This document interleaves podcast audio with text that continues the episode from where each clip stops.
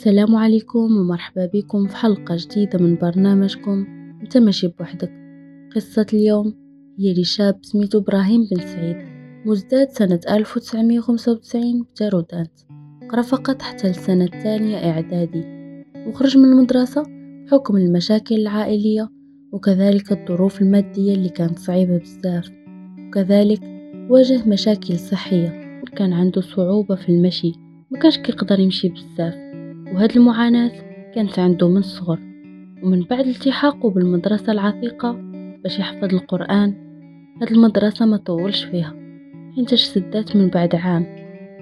لذلك هو رجع لدوارهم ومن بعد مرور سنة مشى للمدينة باش يخدم ولقى عمل في محل ديال الملابس ومن وراها خدم في قهوة ومن بعد غادي تبدأ المعاناة ديالو مع المرض واكتشف أنه كيعاني من مرض ضمور العضلات. أي ضعف العضلات. ولهذا السبب رجع لدوارهم وتم بدأت معاناة أخرى حيث أنه عانى ماديا بسبب غلاء التحاليل وكذلك كان خصو يوفر الفلوس باش يتبع مع الطبيب.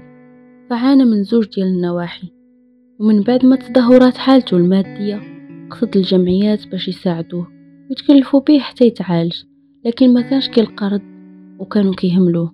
ولحد الآن الشاب مازال كيعاني. سواء ماديا أو صحيا ولا زال كيدق الأبواب ديال الجمعيات لكن بدون أي جدوى.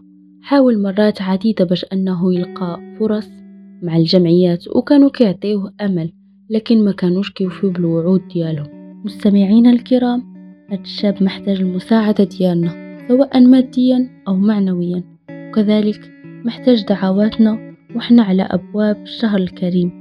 وكنتمناو منكم تبارطاجيو باش يوصل صوت الشاب للمحسنين أو للجمعيات باش يتكلفوا به وبحالته الصحية. لأنه كيتمنى يرجع لحياته العادية ويرجع يخدم بدون أي عوائق كجميع الشباب حيث مازال عنده مستقبل ومازال عنده حياة خاصو يبنيها. وهذا المشكل الصحي هو بمثابة عائق كبير ليه.